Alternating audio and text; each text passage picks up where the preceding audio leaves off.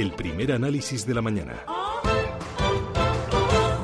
Primer análisis de la mañana que nos llega con Víctor Alba González. Víctor, ¿qué tal? Muy buenos días. ¿Qué tal? Muy buenos días. Eh, Víctor Alba González es socio fundador de Next eh, Finance. Bueno, eh, vamos a aplicar contigo a los mercados financieros, Víctor, y a ver me importa eh, Estados Unidos. Eh, ayer el mercado europeo se tambaleó porque vimos de nuevo que la rentabilidad del bono americano de 10 años eh, volvió a saltar por encima del 3%. esto indica que el mercado espera más subidas de tipos de interés este y el próximo año. ¿Cuántas subidas de tipos puede aguantar el mercado y puede aguantar también la economía de Estados Unidos?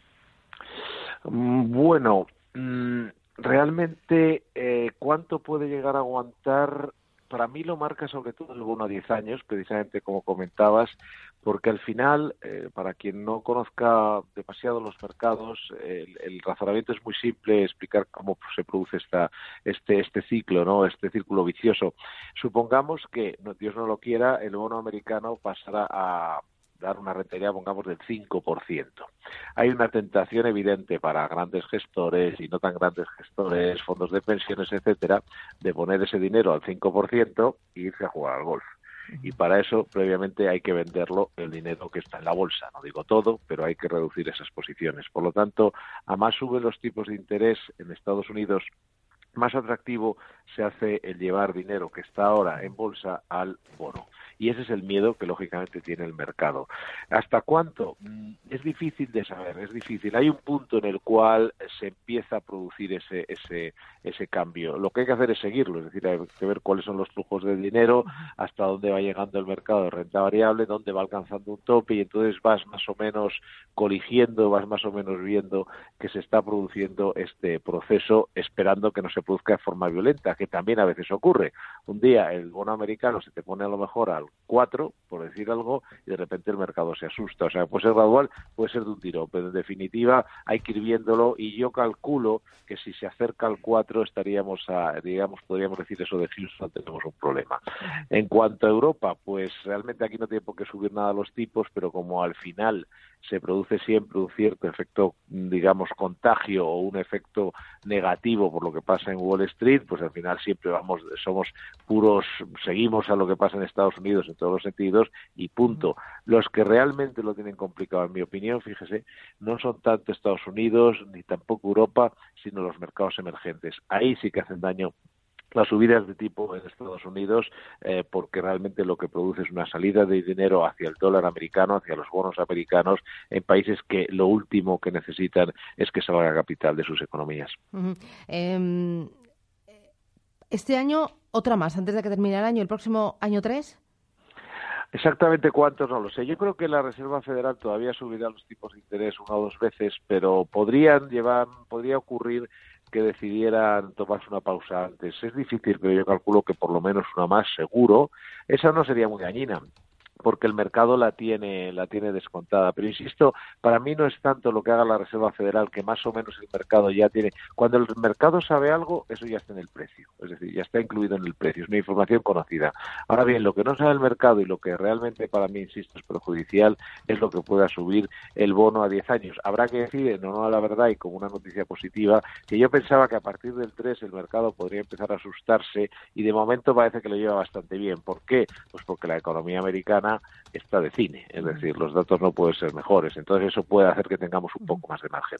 Eh, oye, y, el aplanamiento de la curva, el hecho de que haya tan tan poquita diferencia entre los bonos a dos, tres años americanos y, el, y la rentabilidad del bono a diez años, esto a mí me dicen que podría indicar o anticipar en un periodo de un año, 18 meses, eh, un pequeño traspiés de la economía americana. ¿Esto es así? Esta es la visión mayoritaria y como tal probablemente es la que no se produzca, porque lo que yo yo no digo que no, ¿eh? puede ocurrir, ahí me extrañaría, porque hace falta bastante más. Pero a mí lo que me llama la atención es porque nadie piensa lo, que está pasando de hecho. Es decir, o sea, la curva está plana porque tienen que subir, eh, están muy altos los tipos de corto en relación a los de largo. ¿Y por qué no tienen que subir los de largo? Eh, ojalá no sea así, pero realmente lo que uno se plantea es para que la curva vuelva a tomar una cierta inclinación, bastaría con que los tipos de largo plazo subieran para que haya un poco más de diferencial. De hecho, con la subida del bono a 10 años, del tipo de interés del bono a 10 años de, este, de, estos últimos días, realmente ya tomó cierta inclinación. Por lo tanto, eh, ¿es una indicación o simplemente lo que pasa es que el mercado va un poco lento y tiene que subir el 10 años y punto?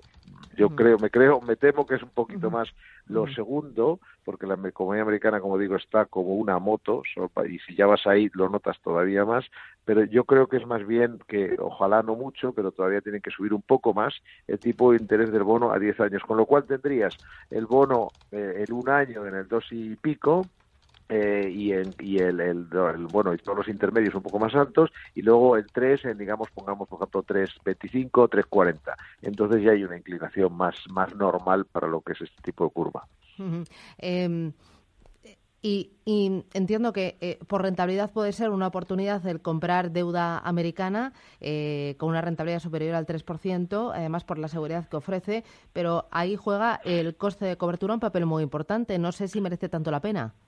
Y es más, si vas al 3%, o sea, si vas al bono americano a 10 años, también tienes el riesgo de que si siguen subiendo los tipos pierdas dinero porque tengas una minusvalía en el bono que compres.